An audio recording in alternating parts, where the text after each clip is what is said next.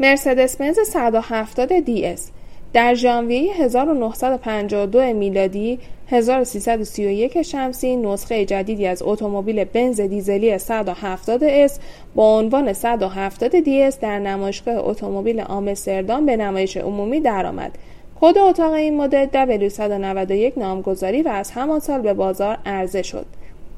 مرسدس بنز 170 DS نشان دهنده سری تکامل یافته از مدل های مرسدس بنز به منظور تولید خودروی مقرون به صرفه بود و در دو نوع سدان چهار در و کابریوله تولید می‌شد و سعی شده بود تا به منظور ارتقای سطح کیفیت تغییراتی در آن اعمال گردد.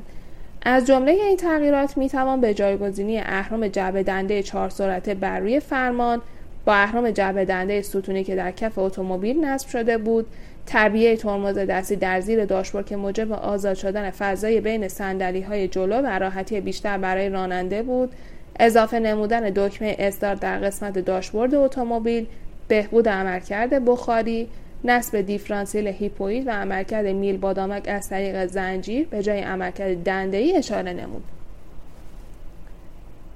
از دیگر امکانات آن می توان به وجود شیشه جدا کننده کابین سرنشین از راننده و نیز دارا بودن صندلی های تاشو اضافه برای سرنشینان در عقب خود را اشاره کرد. موتور دیزلی این مدل چهار سیلند خطی بود که بدون تغییر از مدل 170 دی بر روی این مدل نصب گردید. حجم موتور آن 1700 سی سی با قدرت 40 اسب بخار بود که می توانست به حد اکثر سرعت 100 کیلومتر بر ساعت برسد.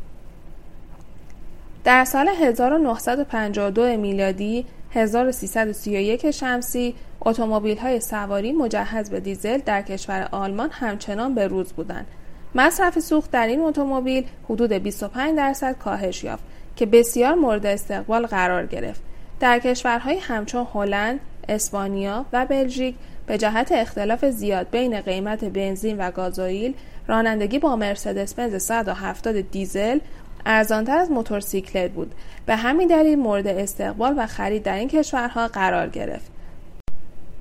تولید این اتومبیل از سال 1952 تا 1953 میلادی 1331 تا 1332 شمسی ادامه داشت و در مدت یک سال تعداد 12857 دستگاه از آن روانه بازار گردید.